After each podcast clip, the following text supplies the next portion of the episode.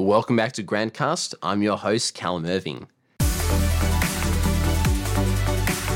This time, we're going back to an episode we aired in April last year. First, we'll hear a conversation that my co host Krishna had with interview coach Lisa Tozer, and it discussed the do's and don'ts to know so that you can nail your job interview. Uh, the insights in this conversation are still really relevant uh, and really useful for grads who might be in the interview stages uh, for next year's grad cohort. Um, and also useful for those of you who might be applying for a new position, uh, whether that's in the APS or outside. Uh, I hope you really enjoy listening to this episode um, and feel free to have a pen and paper ready to take some notes. I'll pass it over to Krishna now. So I wanted to just, um, I guess, start off by how about you tell us a little bit about yourself, what you do, and a little bit about your experience in the coaching and um, coaching in industry. Thank you, Krishna. I'm so excited to be here, and I'm so excited to be able to give some tips to some grads as grad season is approaching. Um, so, what I'm currently doing is I am a career development practitioner in private practice. I have my own business, and I've had that for the past five years, and it's called The Interview Coach. And I decided to put this business together because I could see that there was um, a niche to help people prepare for interviews, particularly for public service interviews. Um, so I've been doing that for the past five years, and previous to that, I was an assessor where I sat on lots of government interview panels and kind of, you know, learn from the other side of the table how to do that so I could instruct people. Sounds good. Um, when I look back to my grad year, I definitely remember being very nervous and mm. actually being very lost as well. So I think the niche you've identified is obviously very accurate. And what is your absolute favorite thing um, with coaching candidates um, across the years? And is there any difference between the kind of candidates you coach and the tips you give to public service candidates versus private service um, staff? Having been established here in Canberra, I almost exclusively work with public service candidates, and I've kind of um, really developed that niche. And it is a very specific model. And um, if you're an interview nerd like me, you can go look up the APS recruitment guidelines and see what it is you need to do to crack that code. Um, so it is a very specific, almost formulaic thing that you need to do if it's a public service interview. The difference with a private sector one is often it can be really just a conversation. Uh, and so, depending on what someone is preparing for, will guide how I help them prepare. And so, how do you think um, the interviewing landscape has changed, especially in the public service, over, I guess, the last maybe even, I guess, let's say 20 years since the time you've been here? Yeah, well, look, I've really only worked in this niche for about the past seven, but things have changed quite a bit in that period of time. And I think the biggest thing that changed is the technology side of things. Um, because when I first started my business, um, I was very focused on trying to replicate this face to face interview. And now, in the past two years, it's rare to have a face to face interview. Right, yeah. um, technology has been a big change. So people are using a lot more online interviews either with or without an interviewer on the other side. You can have an asynchronous video interview where you just record into a blank screen. And you have, even have things like um, artificial intelligence where you have bots yeah. that are assessing you. Yeah. So those are the big changes that I'm seeing.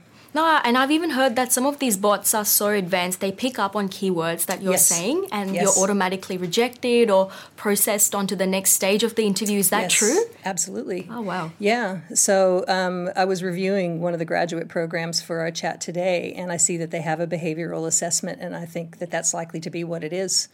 Um, and look to answer a question that people already have. You can't game it. You know, right. you can't figure out how to how to um, to get around it. They're very good at assessing exactly the way you are. As you said, the industry is very much changing. Um, can you give us some tips on how to not beat the software, but I guess make the most out of it in whether it's an online interview you're giving or an in-person interview you are giving what are some tips you would give to aps graduates to stand out in the interview well, there's a couple of things that I think you can do to stand out. The first one is it's really important that you do plenty of research.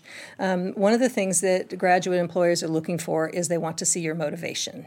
And you can't really show them your motivation unless you can show them that you understand government priorities and that your values align with their values. Um, so I think that's one of the really key things.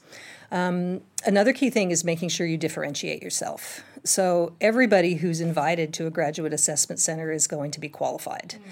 and everyone is going to have, you know, um, a good uni degree and be a sure, team player absolutely, and be able to communicate. But what they're looking for, as any good team would be looking for, is to have a diverse team because diversity is is strength, obviously. Um, so figuring out how you can differentiate yourself, either based on what your degree is, or based on your work experience, or maybe even your lived experience if you've lived overseas or something, I think that's super key as well. I have um, done a bit of reading on you uh, before this yes. interview, um, and I did come across an article by you, which is my favorite um, interview question. So mm-hmm. I just wanted to ask you and put you on the spot today. Mm. If you were a box of cereal, what type of cereal would you be and why? Oh, now you get to ask the tricky questions. Okay, Krishna. Well, um, I think I would be Sultana Bran with Oatey clusters. Okay, very specific. I like it. Okay, yeah, because not just regular Sultana Bran, because Sultana Bran in its own right is you know very wholesome and good yes. for you. Yes. You know, and I like to be wholesome. Um, but I also like those like those little dollops of fun that you find randomly when you're eating your cereal in the morning. So every so often, I hope to come up with some little gem of fun to share with people. I love that. That's a very refreshing um, answer, and I wish that during my grad interview, I was asked these sorts of questions because they actually allow you to let your personality shine yeah. a bit as well. Um, mm. I know if I was a cereal, I would definitely be um, Lucky Charms because ah. I'm all about the extravagance and also, I guess, having a bit of that surprise surprise element in you never know what kind of charm you're going to get next. I also wanted to ask you um, what kind of advice you can give to any of the grads listening on how to um, address the questions that they are asked in interviews. Um, in the Australian Public Service, we always get told from day one, and even a simple Google search will bring up that the STAR method is what's preferred. Is that still relevant? Um, is there anything we can tweak in that STAR method to help um, stand ourselves out amongst a crowd? Yes, and yes. So the STAR method is still absolutely imperative. Um, and don't be tripped up because it has other names. So sometimes it's also called um, SAO, or sometimes it's even called CAR. Okay. So what they stand for STAR is situation, task, action, result. SAO is situation, action, outcome, and CAR is current situation, action, result. So these are just three of the acronyms. They all boil down to the same thing, which is about telling a little story. So um, the STAR technique is used to answer behavioral questions. Okay. And behavioral questions are easy to identify because they are never a question, they're an invitation to tell a story. Mm-hmm. So a behavioral question is tell me about a time you met a deadline, not how would you go about meeting a deadline. Okay, so we always want to go backwards. The reason that the uh, public service uses the behavioral questions for both interviews and for writing selection criteria is this, this is a very um, evidence based model. So it gets you to talk about what you actually have done as opposed to what you propose you might do in the future. So sure. that's why it's a really solid um, solid model to use. Now, there are a couple of um, tips and tricks around it. So, one of the things that's really important is that you pick a specific example. So, they're likely to ask you questions about things you do all the time. So they might say something like, "Tell me about a time you worked as a member of a team." And you might say, "Well, you know, I work in a team at work, and you know, we always do everything together." And you just kind of describe a process, yeah. which is not the same as picking a discrete example. So, the really key thing is to make sure that you're really specific and you pick an example and not discuss it generally. The other thing that's a, that's a big pitfall is that people tend to talk about we. And it's absolutely fine. In fact, it's great to pick examples when you're working with other people. It's just imperative that you show me what you did versus what somebody else did. So it's like, you know, you can't say we built a house. You have to say I did the carpentry and someone else did the painting and someone else did the mm-hmm. electrics. Mm. So specifically focusing on your um, role in that example. Yes, and including the roles of the other people because, you know, sure, yeah. the public service is a collaborative approach. We want to see what everybody's doing together. And the final part is when I coach candidates to use the STAR technique, I suggest they put an imaginary I at the end of STAR. And this imaginary I is for impact. And um, there's an opportunity for you to really enhance your answer by giving an impact at the end. So rather than saying, and we met the deadline, you expand it by saying, which meant that we got the talking points up to the minister and they were able to, you know, brief the press and et cetera, et cetera. And keep in mind as well when you're a graduate that one of the impacts you can always reflect on is your learning, which is really important for graduates. What kind of other examples um, or examples from life could somebody, you know, use in an interview? Krishna, you could use just about anything because the important thing that they're assessing is the behavior. Sure. They're not assessing the what, they're assessing the how. So you could talk about, you know, achieving a result as a member of a team, you know, in your volunteer experience, in your family, um, in a sporting context, in a volunteer context. There's all kinds of different things. So whether or not um, it's in a work context um, is not useful. I will tell you what my worst my worst um, example is, if I can share that one. Absolutely. Um, when I'm coaching grads, one of the ubiquitous ones that I hear all the time is the um, the group assignment at uni, the ever popular group assignment at okay. uni. And look, I've definitely I, used that one as well. So, I have yeah. heard this a million times, and so I'm sure that the other assessors have heard it a million times. So again, differentiate yourself. Come up with something different. You know, come up with something different. Can you give us a bit of insight into what the actual application looks like, or if there's any a couple of different styles of application and interviews that you might have come across? Yes, and this this goes to another point that I wanted to make that I think is really important, and that is to look at the job ad as your single source of truth your job as a grad is to really study that job ad and see exactly what it is they are looking at and make sure you deliver it. And that's where the questions will come from. So that's how you'll know that you're um, that you're going down the right path. Um, equally important is if they if you have a job ad that has a bunch of hyperlinks in it to the APS values or to a corporate strategy, follow those, read those. Those are going to be important. So, do you have any advice on at what point should somebody reach out to a career coach um, um like yourself, mm. and how can they get in touch with you? Well, they can do lots of things. They're very welcome to get in touch with me. My website is interview.coach, or you can Google my name and it'll pop up. Um, I have about 50 YouTube videos that I've made, which oh, folks can watch, and I have lots of blog posts, and um, almost all of them are, talk about APS jobs, but um, a big chunk of them talk about graduate jobs. Um, in terms of whether or not an individual decides they want coaching, um, an underutilized resource is your career center at your uni. So make sure you go check in with them. Um, now, they don't have the same sort of one on one approach that I would have uh, because they're just not that resourced. But, you know, this is really their focus. So um, have a chat with them.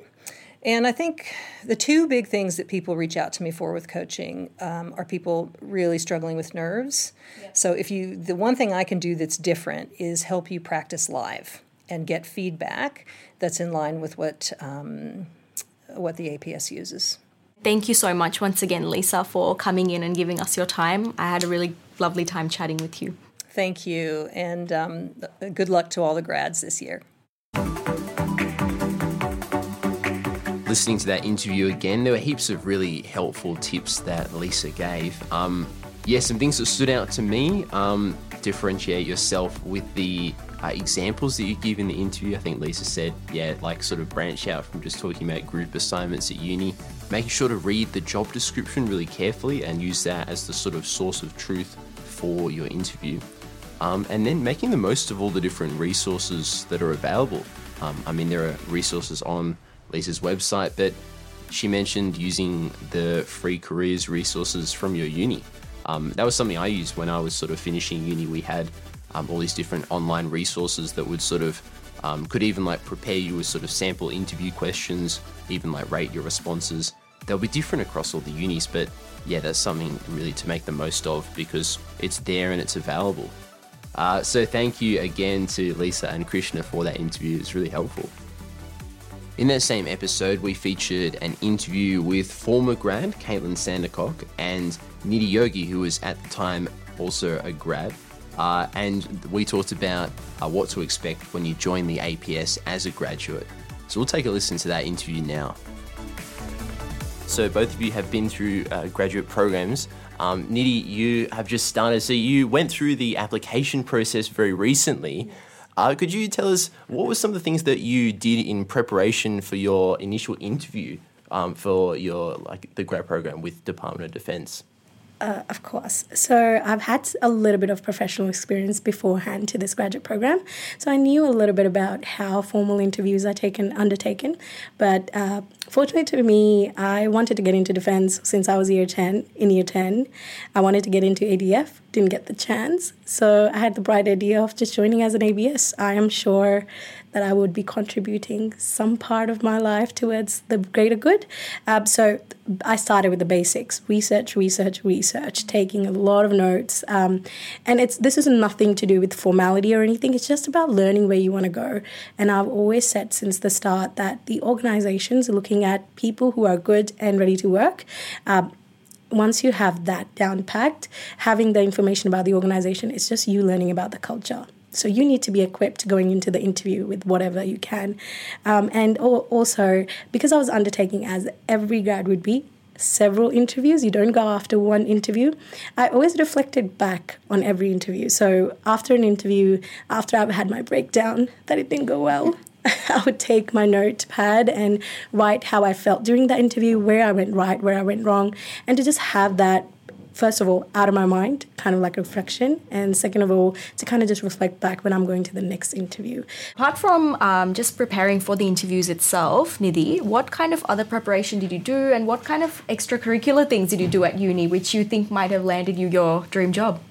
Um, I think the first thing that I did was uh, always take out time to prepare and um, have timelines in your head. When is what interview due? Uh, that's really important. Uh, and in terms of experience, I've had uh, a little bit of experience throughout university. I've worked every single year of my university. I don't recommend it, that's not my recommendation, but I'm just a workaholic. So I've worked in different organizations and industries. I think the biggest thing that I had in my head since I started university was nothing is too small, nothing's too big. So I start I worked at a gym, I worked at Converse, I have worked in hospitality as a chef, I've worked in within university, I've uh, worked in law society because I was studying commerce and law, wherever and whenever I could get an opportunity, I put my hand up and then I realized maybe this is something for me maybe this is something not for me. And when I uh, got to the stage where I am at, where I was interviewing at graduate programs, I realized that through everything I've learned so many soft skills. Definitely getting that degree has given me the technical and hard skills that I can obviously go in and say, talk about legislation or whatever. But the soft skills were all gained by my experience. And even just having going through the group assignments was one of, again, I use that as an example in an interview. Nothing exact nothing is too small, nothing's too big. Caitlin, do you agree with the whole attitude of just going for it, or do you think it's better to have a more niche approach? Do you think about soft skills in the public service? Oh, soft skills are huge, and I think what I um, everything that Nidhi said, I 100% agree with, and I, I think it's really vital to be able to show, and it doesn't matter. Soft skills are transferable throughout all careers, like whether it be working in customer service at a shop, you know, um, that's teamwork you know, that's communication. Having been in the public service for a while now, when it comes to recruitment, um, looking at somebody who has worked versus someone who's just studied and got the grades, I'd probably pick someone that's got work experience because you know that they know how to work in a team, which is really important. Um, and you know that they will take initiative, ask questions, that sort of thing. Stuff that, I mean, I think now probably also because I went to university quite a long time ago, um, things things have changed. It's a bit more dynamic, but I think you can't underestimate the value of those skills of being of and being work ready is having worked before. Um, the thing that I will build on um, what Nidhi said is what I what I did to prepare when I wanted to become a public servant is um, part of my university degree. I had to do an internship, um, and I would recommend this to anyone, even if you don't. It's not a, a obligatory part of your degree, and I think that public service writing is very niche and it's not dif- difficult to learn, but takes time. Um, and there's a lot of different um, entities you can do, if you, especially if you're doing like sort of an arts degree or a social policy, policy degree, that you can do internships with to learn that writing. Um, and it may not necessarily be a government organisation. I did mine with the Australian Human Rights Commission, and I did research and policy. I did research and policy writing. I produced some papers on some immigration issues, for example, um, just things like that, or volunteering with an NGO. Um, a lot of NGO need, need people to do research and analysis and policy writing for them as well. And I think that really gets you in the mode and it also makes you sort of more attractive to recruiters when you're applying. I guess so, Caitlin, you've been in the Australian Public Service for a bit longer. If you, what would be one tip to people who are new in the public service or thinking about joining the public service about like what's the work culture like? What can you sort of tell them about that? Um, the work culture varies from from uh, portfolio to portfolio. When when you're entering a grad program, um, I would say probably don't be be ambitious but you're not going to change the world in the first year of the public service. Um, be grateful that you, um, and sometimes things seem a bit esoteric, like you don't really know the reason why you're doing something and what impact it has on real world. Like you might be writing a policy paper that may not seemingly not go where go anywhere, but it's all part of a bigger um, sort of project that you know it all sort of has an impact on the the things that we do as normal Australian, you know, in Australian public life. So don't be disappointed if you know you're not working on some extreme major policy in your first year as a grad. Um, you're just there to learn, learn, skills and get as much experience as you can. Um, and I think, yeah, I think there's a lot of idealism with the grads that people that tend to join the public service, um, and that can often be sort of quashed when you're a grad. But I'd say take heart in the fact that everything does matter, um, and it does have an impact on the way that you know we do deliver all of the things to our fellow citizens. The yeah. one thing that one of my mentors said is, "You're not a celebrity." I go by that. You're a celebrity. You're, com- you're not a celebrity. Sorry, you're coming in as a blank page. Oh, yeah. Well, thank you so much to Caitlin and Nidhi for joining us. It's been a great conversation. Thanks again. No worries. Thanks for having me. Thank you for having me as well. That's it for this episode, but if you would like to see more Gradcast content, you can check out our socials at Gradcast on LinkedIn, Instagram, and TikTok. Gradcast is a production by Content Group, sponsored by the Commonwealth Superannuation Corporation, CSC. And we'll be back soon with more stories, tips, and insights. Thanks for tuning in, and bye for now.